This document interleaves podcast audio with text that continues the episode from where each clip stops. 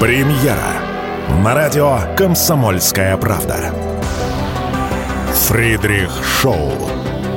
В главной роли Надана Фридриксон. При участии агентов Кремля и других хороших людей. Автор сценария — «Здравый смысл». Режиссер, увы, не Михалков. Слушайте с понедельника по среду в 6 часов вечера по московскому времени. Что будет? Честный взгляд на 3 октября. За происходящим наблюдают Егор Арефьев и Иван Панкин. Все так, Иван Панкин, Егор Арефьев. Продолжаем наш эфир. Приветствуем всех тех, кто только что к нам присоединился. Я напоминаю, прямая видеотрансляция идет в Ютубе, во Вконтакте, канал и группа. Подписывайтесь, вступайте, пишите в комментарии в чате. В середине этого часа еще будем отвечать на ваши вопросы в разделе комментариев, жалобы, предложения, темы и гостей для эфиров.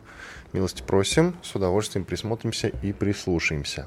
И, разумеется, подкаст-платформы Castbox, Яндекс.Музыка, Google Podcast, Apple Podcast, где угодно. А есть совершенно замечательный подкаст-агрегатор, который так и называется — podcast.ru. Тоже милости просим. Телеграм-канал «Радио Комсомольская правда».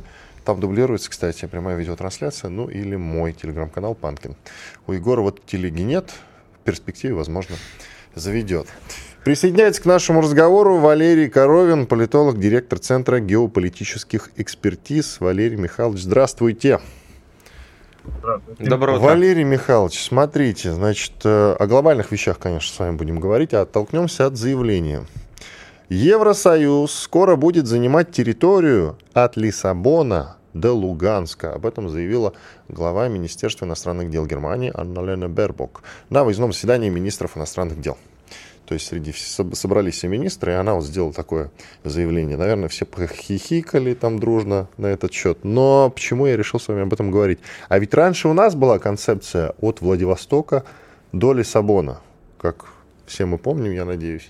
А как вы считаете, мы отказались от нее? И возможно ли, что мы в перспективе сможем действительно ее воплотить в жизнь? Ну, вообще, это концепция бельгийского геополитика Жана Тириара.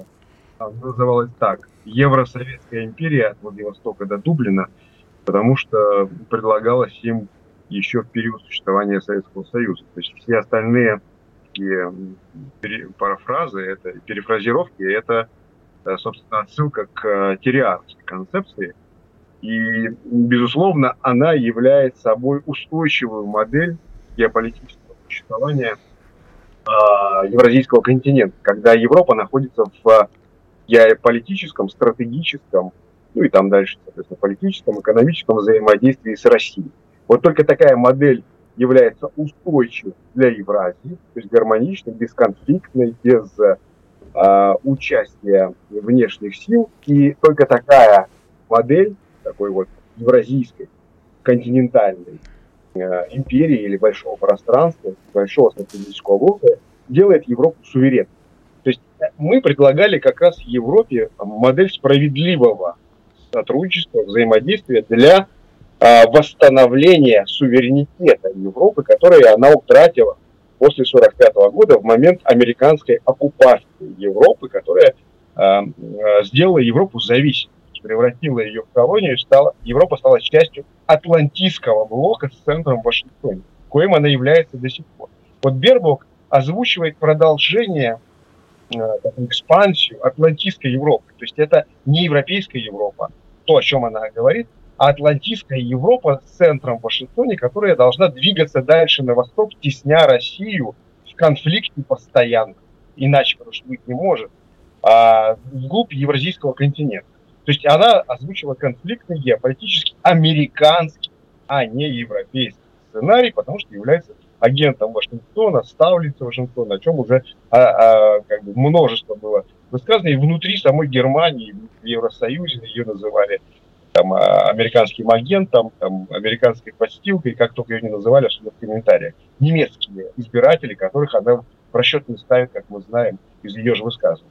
То есть это две разных модели. Мы предлагаем модель взаимовыгодного, равноправного сотрудничества России и Европы, что делать с Вселенной, она озвучивает модель атлантистской проамериканской Европы в конфликте с Россией путем теснения ее и агрессивной экспансии через конфликтный сценарий, что мы наблюдаем сейчас. Ну, просто два разных подхода, в принципе. А формулировки, они все, и та, и другая, ссылаются к Тириару. При этом как бы Евросоюз продолжает отыгрывать некое удивление и сожаление о том, что вот в последний момент якобы США решили отказаться от или там подморозить выделение средств на помощь Киеву, о чем сказал глава европейской дипломатии Барель. Вот на ваш взгляд, это такая игра, немножко театрализованное представление, или все-таки речь действительно идет о каких-то тектонических сдвигах и о том, что вот долго они думали, пытались понять, а потом как поняли, куда отправляют деньги, и решили от этого отказаться потихоньку? Ну, понимаете, в Европе есть американская геополитическая линия, на которую работает значительная часть европейских элит, лидеров европейских государств, и особенно бюрократия Евросоюза, как мандиалистского американского проекта, созданного в Европе для ее эксплуатации экономической и геополитической. А есть в Европе линия суверенная, она суверенная, то есть, собственно, европейская, которая всегда указывает на потери со стороны Европы в нынешней ситуации зависимости от Вашингтона, США и несуверенной такой вот, несуверенного продвижения американской геополитической линии. Эти две модели, как бы неравные в данный момент, особенно в элитах, они постоянно вот соперничают. Одна часть европейских элит рукоплещет там, выделению американцами денег на войну с Украиной, и теснению русских, и русофобии, собственно, сама в ней. Сейчас другая сожалеет или высказывает осторожные такие, как бы, делает осторожные высказывания, что это не так все однозначно, для Европы не так хорошо. Эти две линии, они будут бороться, их баланс, правда, пока что не равен, но они есть. И вторая линия, линия европейской Европы, это, собственно, здравая линия, опирающаяся на позицию большинства, которая нарочито не учитывается американскими стратегами. Вот если учитывать европейское большинство, то, что думают обычные европейцы на этот счет, то как бы ничего не получится. Вот. У американцев в Европе, эксплуатация Европы не будет у них как бы получаться, и использовать Европу в качестве тарана, как в России, тоже не будет.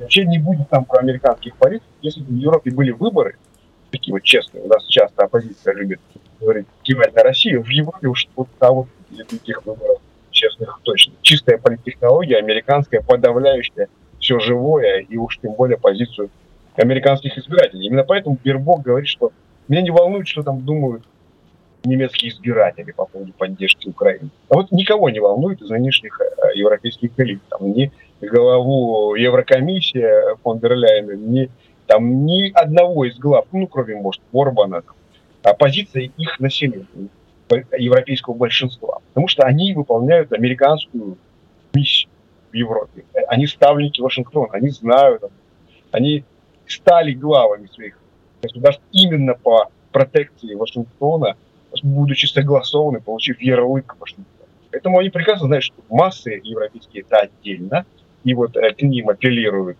евроскептики, так называемые, или сторонники европейской Европы, без американского участия. А вот нынешние элиты европейские, они, конечно, безропотно, покорно выполняют все, что им говорят те, кто их таковыми элитами в Европе и сделал. То есть это нормально в их понимании работает, когда с одной стороны Польша вроде бы как ссорится с Украиной по зерну, там их блокируют и так далее, Украина кидает какие-то, значит, ей панчи в ответку, а в итоге все равно передает отремонтированные леопарды для борьбы с русской армией. Получается, ну, что называется, для этого ничего не жалко, да, для борьбы с русскими людьми? Ну, это вот такая европейская шизофрения. Да, вот. Нынешним европейским элитам, потому что, с одной стороны, конечно, у них есть там собственная национальная гордость, там польская гордость, которая там видит украинцев просто холопами, которые должны преподать к сапогу и лобызать его в иступленном желании служить польскому папу. Так видят Украину поляки. И Запад Украины ведь своей, и украинцев за людей не считают. Еще спят и видят, как поквитаться с ними там, за Волынскую резню и за все преступления, которые украинские каратели совершили. А с другой стороны, ну, есть обязанность перед Вашингтоном у польской элиты нынешней как бы служить верой и правдой и делать то, что им говорят. Говорят им ремонтировать танки, ну они ремонтируют, там говорят посылать наемников, они посылают. Но при этом польская гордость видит украинцев холопами, просто не до человека, и такими утерменшами деревенскими. И это... Как вы считаете, полного отворота, вот до перерыва у нас буквально там, может, минутка осталась, полного отворота Польши от Украины не случится в ближайшее время? Ну, вполне возможно, если польская гордость возьмет вверх над обязанностью служить Вашингтону, но это будет такой демарш американцев. В принципе, Польша периодически демонстрирует попытки там, выйти из-под контроля, что там как бы себя суверенно повести, бузить, там, говорит, мы не будем принимать мигрантов, да мы вообще там самостоятельные, да мы великая Польша, от моря до моря, да мы сейчас как там размахнемся, потом приходит посол США, как там, вы потише здесь, не шумите, а то у нас в посольстве там не слышно выступление Джо Байдена. И они говорят, да-да-да, но в принципе... Они могут взбрыкнуть, если давление Вашингтона в Европе немножко ослабнет, там, Байден совсем там, помешается, придет на второй срок и будет пускать пузыри, тогда поляки, конечно, вздохнут на грудью, развернутся, скажут, эх, мы сейчас там. И к черту пока эту Украину проклятую. Валерий Михайлович, оставайтесь с нами, через 2 минуты продолжим разговор. Валерий Коровин, политолог, директор Центра геополитических экспертиз. Радио «Комсомольская правда». Срочно о важном. Что будет? Честный взгляд на 3 октября. За происходящим наблюдают Егор Арефьев и Иван Панкин. И Валерий Коровин, политолог, директор Центра геополитических экспертиз. Валерий Михайлович, давайте немножко назад отмотаем. С вопроса как раз снова начнем по поводу Владивостока, Лиссабона или Луганска, уж кому как удобнее, что называется. Так вот, мы ведем сейчас специальную военную операцию, она когда-нибудь закончится. Сейчас у нас, а нас, я напоминаю, слушают в Кремле и вообще все прогрессивное человечество. У нас сейчас какие планы, скажите, пожалуйста, вот по вашему мнению? Нынешнее командование специальной военной операции и политическое руководство в данный момент действует ситуативно, потому что, естественно, что не планировался такой масштабный конфликт, тот план, который был принят изначально, он, к сожалению, был ориентирован на ситуацию 2014 года. Если тогда начали, то все было бы так. Быстро, молниеносно. Молниеносная капитуляция, взятие Киева, назначение новых выборов, сохранение Украины как политического субъекта, но уже так, под российским политическим контролем, под российским протекторатом и спокойная дальше перекачка там, газа, нефти в Европу. По территории пророссийской Украины. Такой она и должна быть. Это был сценарий 2014 года. Если произошло, как произошло сейчас, то это было бы быстро, бескровно, практически молниеносно, и Украина бы сохранилась. Сейчас идет большая война между Западом и Россией. Украина здесь вообще теперь уже как бы ни при чем. Это чистый расходный материал, там пушечное мясо, все что угодно, плацдарм для западной американской экспансии внутрь евразийского континента, ей уже не быть. Это уже вопрос решен. То есть Украина все. От нее там камня на камне не останется ни в политическом, ни в геополитическом, ни в прямом буквально мысли, потому что Запад пустил ее в расход тогда, когда начал агрессию против России, затеяв Майдан. То есть представляете, какого масштаба технические сдвиги происходят? Там, как мы можем планировать там, какие-то, не знаю, сроки или то, что там будет. Запад теснит нас, мы должны теснить их. Если бы Запад согласился на нейтральную Украину, это была бы буферная зона, которая разделила бы Запад и Россию и отдалила бы конфликт на неопределенный срок. Но так как Запад начал вторжение в Украину в 2014 году, начав просто прямой захват Украины, постановку под свой контроль через вооруженный мятеж, то эта агрессия, она достигла пика в нынешние дни на наших глазах. Это Запад начал войну, и мы начали войну. Мы как раз отпустили Украину при условии, что она будет нейтральной, неблоковой, безъядерной державой, то есть таким классической геополитической буферной зоной, разделяющей цивилизацию моря, Запад, Европу и цивилизацию суши, Россию, отделяющих от войны. То есть это вот такая вот зона, которая предотвращает войну. Как только Запад начал вползать на Украину, все, война стала неизбежной. То есть война началась на Майдане 26 февраля 2014 года. Сейчас просто она перешла в горячую фазу. Ну как вот можно это планировать? Мы должны выкинуть просто американцев с европейского континента. Это может произойти либо добровольно, ну американцы сами не идут, Европа восстанет, сбунтуется, сначала Польша, потом Венгрия, и наоборот, потом там Германия скажет, сколько можно терпеть, там, американцы, убирайтесь вон, мы хотим жить в России, мы хотим Европу от Лиссабона до Владивостока, а вы идите своими делами занимайтесь. Это отличный, просто без такой, как бы, наименее кровавый, спокойный сценарий возвращения европейского суверенитета, восстановления геополитического сотрудничества с Россией и установления мира. Ну, это тоже будет без Украины уже, но тем не менее. Или такой, как бы, кровавый, долгий сценарий противодействия друг другу, когда мы опять возвращаемся в Европу, как там, в 1945 году, как там, мы опять движемся своим обычным маршрутом, по таким уже хожеными тропами, уже ходили-то туда неоднократно, в Париж, там, в Берлин 2 раза, там все уже мы сходили, там все тропы нам известны. Опять мы тогда движемся в Европу, тогда не надо уже оставлять вот этого кусочка американского плацдарма в виде там, Западной Европы или даже Британии, которую нужно сделать северной зоной, тянуть колючей проволокой, патрулировать катерами, заминировать все вокруг, чтобы британцы туда не лезли, как зомби просто такие. Короче, соцблок новый, только российский получается уже, на новый лад. Евразийский блок, но если мы придем туда на танках, это будет наше. Это уже не будет тогда по их там, правилам, там, их там, благопожеланий европейских. Это уже будет по нашим правилам. А это будет по нашим правилам, если мы придем туда на танках. Если они сейчас выкинут американцев и установят с нами стратегическое взаимодействие от Владивостока до Дублина, это будет с учетом их правил, суверенитета, культуры, исторического опыта, все как они любят. В рамках Европы, здесь мы Россия, мы взаимодействуем, опять пошел газ, никакой Украины, зоны влияния разделены, без конфликта.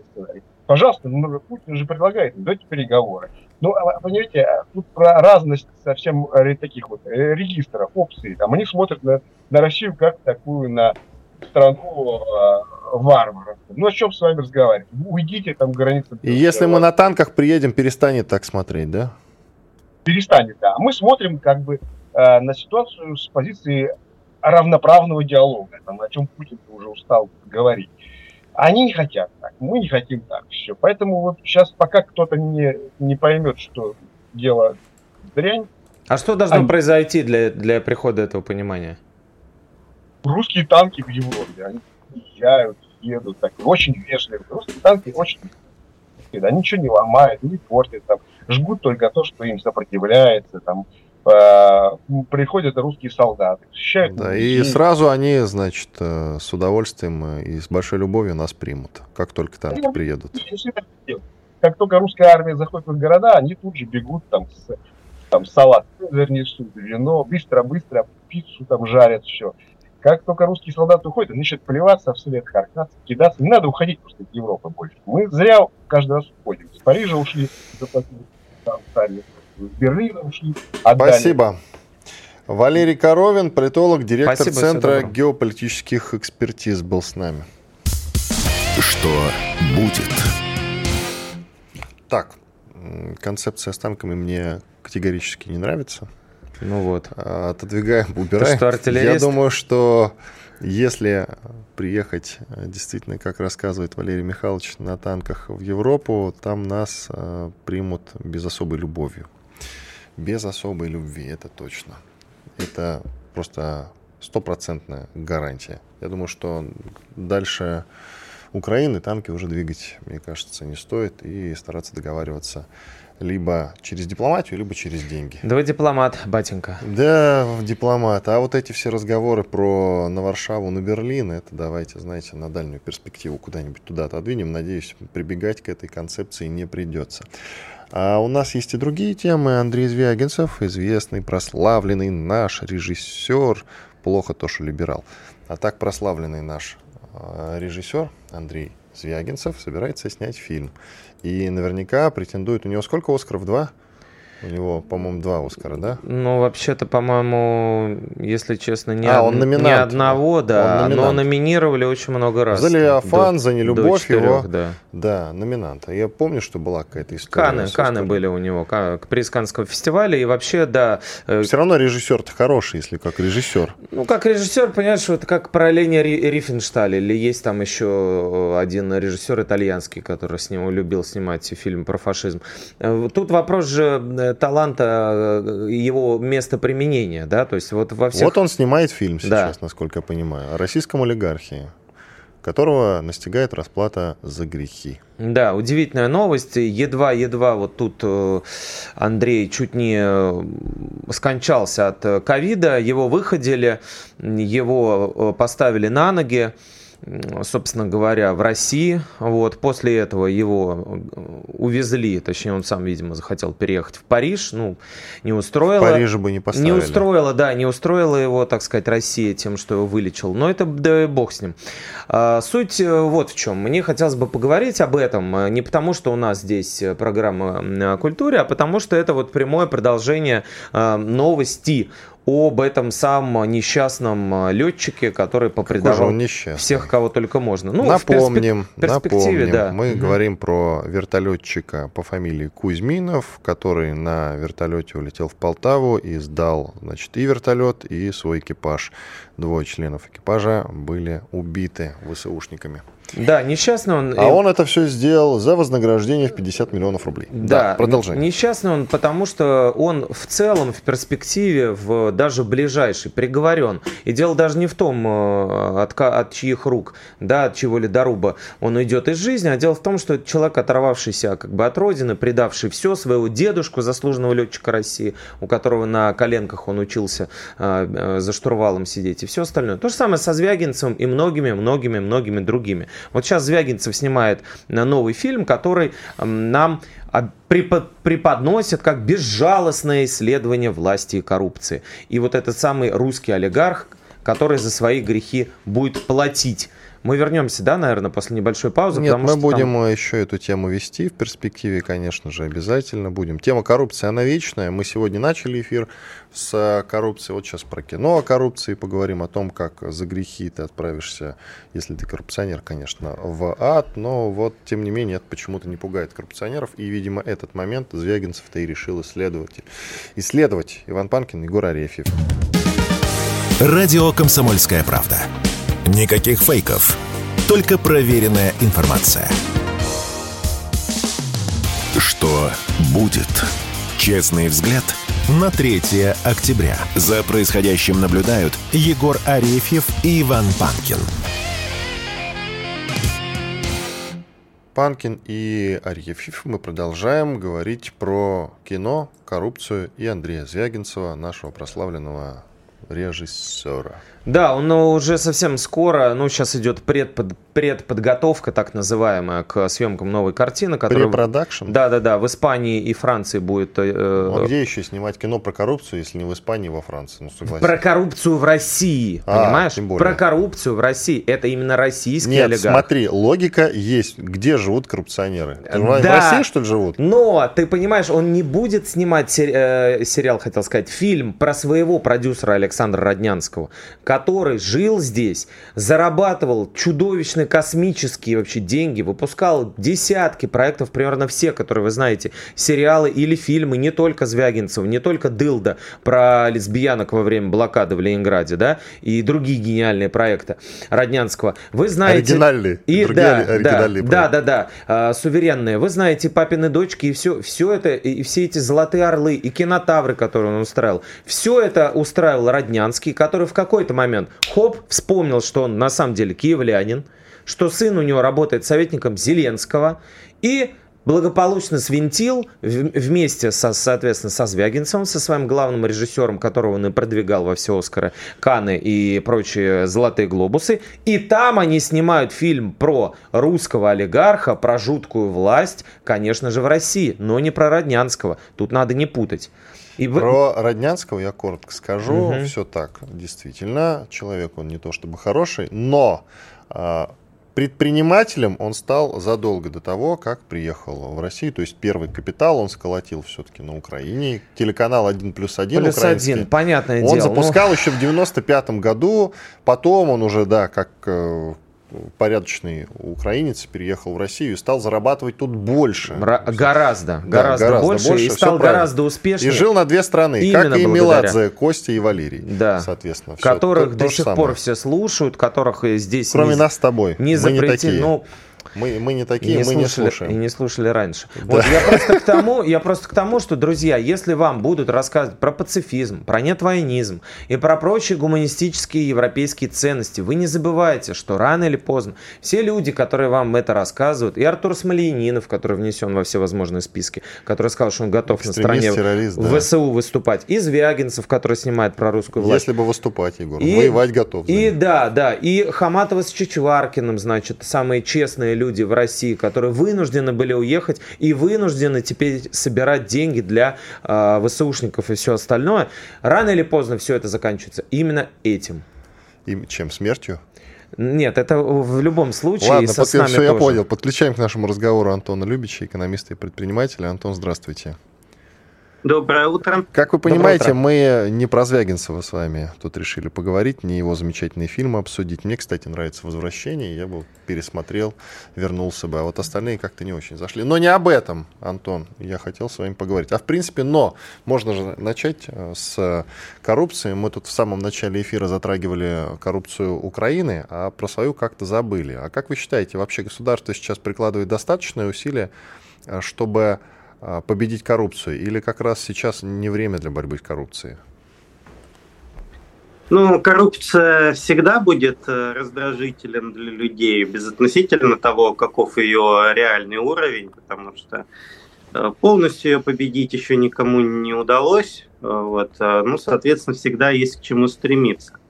Но с точки зрения институциональной среды, которая или способствует, или не способствует коррупции, конечно, чем больше ресурсов сосредоточено у людей, которые по закону должны работать на одну зарплату, то есть, проще говоря, у чиновников и работников государственных корпораций, тем больше питательная среда для коррупции. Поскольку у нас на протяжении уже не первого десятилетия доля государства в экономике растет, то неизбежно растет и масштаб коррупции. Может быть, не количество коррупционеров, но масштаб коррупции. Хорошо, а еще у нас не растет, а падает рубль, к сожалению. И вот курс доллара на Мосбирже поднялся выше 99 рублей. И это повод задуматься и обсудить, безусловно, а до каких пор это будет продолжаться. Я имею в виду падение рубля. По вашим прикидкам. Как глубоко в бездну он может еще упасть? Если бы рубль был действительно свободно конвертируемой валютой, как об этом говорит Центробанк, то можно было бы составить какой-то расчет и прикинуть. Но рубль таковой валютой не является. Рубль целиком и полностью зависит от позиции Центробанка и поведения нескольких крупных российских сырьевых экспортеров от продажи или, соответственно, покупки ими валюты, что и вызывает скачки рубля. В текущей конъюнктуре, когда все руководители Центробанка последовательно заявляют, что регулятор поддерживать рубль не будет, и его все устраивает, и вообще на кошельки россиян курс никак не влияет. При таких заявлениях я бы, конечно, ожидал дальнейшего снижения курса рубля. Ну, моя личная оценка – это на какой-то среднесрочной перспективе в несколько месяцев, наверное, 110-115 рублей за доллар. А какие оздоровительные меры вообще могут быть в этой ситуации, на ваш взгляд, полезны? Самая основная на сегодняшний день – это наладить канал возврата экспортной выручки в Россию. Кто бы что сейчас ни говорил, реальный бизнес, вот который реально бизнесом занимается, сталкивается не с задачей, как бы вывести деньги из России. Повторюсь, кто бы что ни говорил, это не так. А с тем, как вернуть деньги в Россию. Валютная выручка застревает. Известна ситуация с Индией. Менее, по понятным причинам, обсуждаемая ситуация в Китае. Соответственно, нужен механизм возврата экспортной выручки в страну. Придет сюда валюта, укрепится рубль. А мы вот еще, может быть, вы застали кусочек, обсуждали как раз предстоящий фильм Звягинцева, он посвящен олигарху. Такой вечный, может быть, простите, немного тупой обывательский вопрос. Можно ли вернуть... олигархов домой? Их не надо, пускай живут там. Просто пускай присылают сюда... хотя бы какую-то часть, хотя бы на время, хотя бы там, я не знаю, под проценты, не под проценты, в каком-то виде деньги, которые выводятся, выводились, которые где-то оседают далеко на далеких Кипрах и островах прочих. Вообще такое возможно, особенно в нынешней повестке, когда они не помешали бы? Чисто теоретически, конечно, да. Это называется амнистия капитала. То есть государство объявляет, что... закрывает глаза на какие-то нарушения, которые были допущены людьми, которые заработали деньги, при условии, что они эту сумму возвращают в страну, и при этом какая-то часть этой суммы, значимая часть, 30%, 50%, идет на цели, которые обозначит государство. Такая мера применялась неоднократно в истории, в разных странах. И, в принципе, конечно, это можно осуществить. Но здесь возникает, конечно, вопрос персоналей, потому что в текущих условиях те люди, которые с Россией порвали, они это сделали не по экономическим причинам, как правило, а по политическим, для того, чтобы показать свою лояльность тем странам, в которых они фактически проживают, чтобы там не столкнуться с какими-то проблемами. И... в текущей ситуации я не думаю, что эти люди, учитывая мотивы их поведения, вдруг направят деньги в российский бюджет и моментально попадут под какие-то санкции, ограничения на Западе. Угу. То есть не ждать все-таки, да? Как тогда нам... Я бы не ждал. Понятно. Надеялся хорошо. Бы на внутренние силы. Мы по-прежнему очень много денег выводим за рубеж. Не мы с вами, разумеется, хотя насчет вас не уверен. Я точно ничего не вожу, у меня ничего нет такого. И в этой связи вопрос, а как этому противостоять? По крайней мере, чтобы масштаб был не такой все-таки. Собственно говоря, для этого должны внутри страны быть... направление, куда эти деньги вкладывать. То есть нам вкладывать не во что? Обратите внимание, сейчас даже реклама появилась, довольно много рекламы появилось, люксовых различных, люксовой недвижимости в районе Сочи.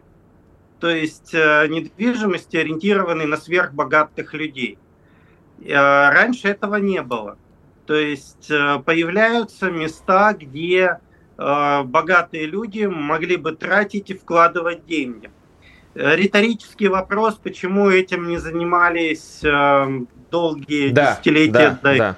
Почему? Соответственно, второй вопрос, более, наверное, близкий большинству наших слушателей, это пресловутое импортозамещение.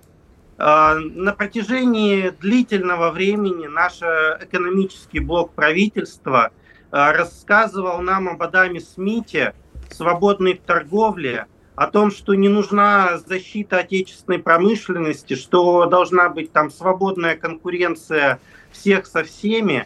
И в этих условиях естественно, никто не вкладывал в импортозамещение. Ну, Антон, потому что давайте без вот всяких мер поддержки конкурировать с глобальными корпорациями было бессмысленно. Антон, давайте продолжим в следующей части. У нас как раз перерыв подошел, подкрался незаметно. Антон Любич, экономист и предприниматель. Вернемся к этому разговору совсем скоро. Громкий сезон на радио «Комсомольская правда». Громкие премьеры, громкие гости, громкие темы. Что будет? Честный взгляд на 3 октября. За происходящим наблюдают Егор Арефьев и Иван Панкин. И Антон Любич, экономист и предприниматель. Вы можете найти одноименный телеграм-канал и подписаться на него. Антон, давайте договорим с вами. Вот все эти годы до специальной военной операции, а надо говорить до 2014 года, так будет, наверное, корректнее, мы жили в иллюзии, что не нужно нам делать ничего своего, ну или в таких небольших количествах, потому что все можно купить, и импортозамещение нафиг, соответственно, никакое не нужно. И вот к чему пришли, вы на этом моменте остановились как раз.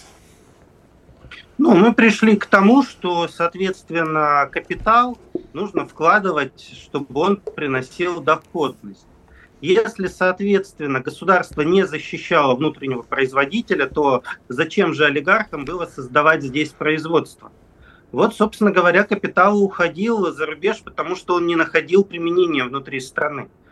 Если правительство защищает внутреннего производителя, то, соответственно, выгодно вкладывать во внутреннее производство. Тогда капитал находится под, соответственно, национальной юрисдикцией и никуда не бежит.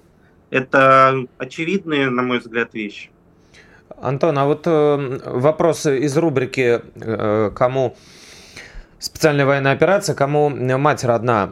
Хочется узнать, почему при таком огромном как бы разрыве, да, у нас отсутствие практически среднего класса, вот продолжает расти количество богатейших россиян, количество миллиардеров, миллионеров. Это всегда очень интересует людей. Как такое возможно? Откуда такой перекос, парадокс, шизофренический, экономический феномен? Свежая новость, Bloomberg пишет об этом, что состояние богатейших россиян с начала года увеличилось более чем на 20 миллиардов долларов. Вот. Да, пожалуйста, как Антон. Такое возможно?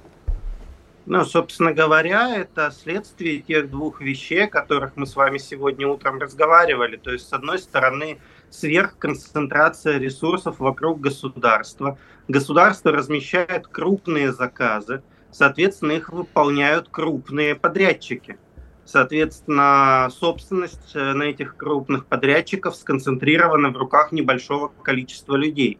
Соответственно, с другой стороны, капитал из страны утекает, не возникает малых средних предприятий, которые бы приносили те самые средние доходы тому самому среднему классу. Поэтому, соответственно, капитал концентрируется в руках тех, кто контролирует экспортные потоки, и очень незначительно распределяется среди тех, кто как-то с этими потоками связан в качестве там, микроподрядчиков или, соответственно, там, высокопоставленных работников этих корпораций.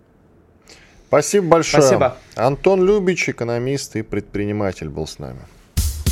Что будет? Пришло время подытожить все, что мы сегодня с тобой наговорили здесь.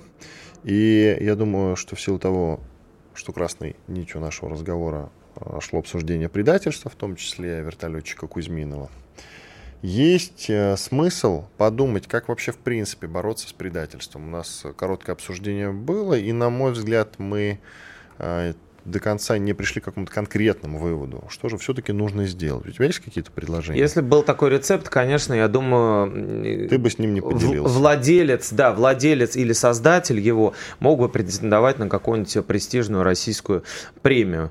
Например, «Большая книга».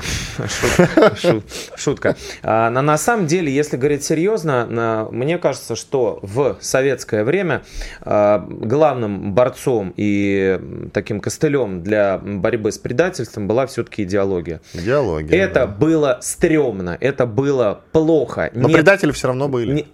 они всегда, это как коррупция, понимаешь, то есть, ну, они будут есть, вопрос, как относиться вообще к ним и как это преподносить. Все-таки Украина, вот я думаю все про этого летчика, больше часа посмотрел интервью, сделал это за вас, и могу сказать, что Украина настолько, насколько вот Белоруссия близка к России и далека от Америки, настолько Украина в нынешнем ее изводе близка к ним, например, в создании шоу. Известно, что лучшие создатели шоу американцы и в плане спорта, и в плане сериалов, фильмов, этих киноблокбастеров, аттракционов, чего угодно. Вот Украина на этом очень хорошо поднаторела. Потому что текст пишет Голливуд. Если кто не знает, то, например, весь русский шоу-бизнес до определенного момента состоял чуть более чем наполовину из украинцев. То есть все шоу, которые вы смотрели, все танцоры, хореографы, режиссеры, постановщики. И с этим как раз действительно связана реакция многих российских, абсолютно российских артистов шоу-бизнеса. Я имею в виду их отношение к специальной военной операции. Потому что если тебя окружают украинцы, то как-то сложно, наверное, сохранять равновесие. Вопрос среды, да. И в этой связи вот это шоу... Во-первых, и Зеленский сам это большой шоу-проект, если уж на то выходить. Это вот некая такая манифестация идеи, что вот простой человек... То есть Рейган, понимаешь, на минималках, который вот был актером и стал вдруг президентом, это у нас тоже возможно. И, соответственно, вот с этим летчиком то же самое. Его вывели на Крещатик, поводили мимо якобы там разбитой русской техники. Никто, конечно, не проверит, где ее взяли и как. И вообще российская. На самом деле была разбита украинская техника, просто советская. 100%. Именно. Посадили на Крещатике на фоне задника, значит, мерцающего «Я люблю Украину». Он показал, что вот у него телефон в руках, он свободный человек. Он обо всем этом рассказал. И из него слепили буквально героя. И вот это мифотворчество, мне кажется, в хорошем смысле слова, то, чего нам не хватает. Я его слепила из того, что было. А потом, что было, то позабыла. Как говорится, с нашей стороны улетел Максим, да и Бог с ним, что называется. Да, враги врагов простят спустя столетия, предателей никто и никогда. Но нам нужно усилить, опять же, возвращаясь к центральному вопросу нашей программы, нам нужно усилить вот эту вот работу. Я не говорю о том, что плакаты должны висеть, а о том, кого надо ненавидеть, да, а кого любить. Нет, это должно быть совершенно на другом уровне. Должны быть фильмы, книги, что угодно. Качественные вещи, которые... Егор, ты как человек, которого нас следишь за шоу-бизом, знаешь, что фильмы-то как раз у нас снимаются. Что за фильмы? Такое. Содержание. Вот, понимаешь, вот. Такое. Снимаются. Вот у нас есть фильм про Девятаева, вышел. Про летчика, да, Прилучный, по-моему, там главную роль играет, да. Любимчик молодежи. А молодежь при этом на фильм-то не пошла. Не пошла молодежь, и многие другие провалились фильмы. У меня есть замечательный ответ, который тебе не понравится. Возьмем ту же Америку, текст пишет Голливуд, как мы уже с тобой только что пришли к выводу. Как делают Соединенные Штаты Америки? Если мы тупо берем исторический факт и снимаем про него фильм, в лучшем случае это будет мы из будущего с элементами такой, знаешь, фантастики. Да. Это как лучший вариант, хотя на самом деле не лучший. А есть просто исторический факт, и мы снимаем про него фильм. На главную роль мы приглашаем Борисова или Прилучного. Просто потому, что они как бы нравятся молодежи, и, соответственно, это, наверное, должно зайти. При этом то, что Борисов, на мой взгляд, немножко не очень там хорошо относится или хотя бы нейтрально к тому, что происходит. Совсем это никого не волнует. И как делают американцы? Тоже, да. Они это внедряют в фильмы DC или Marvel. Конечно. То есть Капитан Америки у них убивает Гитлера. Да. И вот и что видит их молодежь. А потом Шварценеггер в интервью где-нибудь говорит, пробрасывает фразу: «Мы страна, которая победила, остановила Гитлера». И все американцы в это верят. Они думают, что так оно и было. Мы победили, а не какой-то там Советский Союз. И где вообще, что такое Советский Союз? Конечно. Более того, культура, вот это к вопросу, да, культура этих комиксов складывалась там с 39-х годов, даже, может быть, и раньше.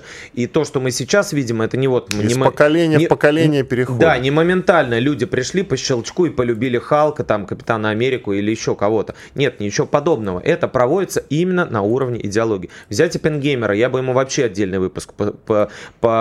Фильм «Оппенгеймер», а давай, да, обсудим его завтра. Я его очень серьезно разобрал. Так вот, пожалуйста, ребят, как анонс завтрашнего выпуска или послезавтрашнего, не знаю, дай бог, чтобы ничего не произойдет, и главной темой будет «Оппенгеймер». Вот вам, пожалуйста, миф огромный создается о том, как большая ядерная держава, ну тогда еще не ядерная, просто большая держава, в данном случае Америка, может, в случае, если так решила, если она увидела угрозу своей национальной безопасности, подчеркну, своей, не советов и русских, а своей, потому что в Японии они спасали своих солдат, может позволить себе без обсуждения с союзниками. Напомню, на Потсдамской конференции никто не рассказал об этом ядерном оружии, а лишь намекнули, что есть некое вот такое вот механизм. Да, механизм давления. Может позволить себе на территории другого суверенного государства начать бомбардировку даже атомным оружием, только в случае, если решила, что его национальной безопасности есть угроза. И об этом 3 часа нам показывает аттракцион, один из лучших режиссеров сейчас, Кристофер Нолан. Вот так люди смотрят и аплодируют. Да, они аплодируют тому, как американцы создали ядерную бомбу. Я очень надеюсь, что у нас Федор Бондарчук и компания в настоящий момент снимают фильм про Курчатова. Только не это, пожалуйста. И снимают фильм про то, как Оппенгеймера Берия привозил Сталину. О чем Нолан нам почему-то не показал. Лучше уж пусть Михалков снимет все-таки. Кто угодно, понимаешь, кто угодно. Но этого мифа нет, он должен быть. И тогда предательство само по себе, вот этот паренек, хотя он не паренек, ему 28 лет, летчик, потомственный, будет в следующий раз немножко по-другому смотреть на эти вещи. Ты знаешь, как хитро и подло они, американцы, в 45-м из Берлина увели у нас из-под носа всех этих ученых, да, так же хитро, в общем-то, мы чуть позже их, ну не их уже, да, а все секреты, вот эти атомные, связанные с атомной энергетикой, у них потырили. И мы об этом расскажем, наверное, завтра. Радио «Комсомольская правда». Мы быстрее телеграм-каналов.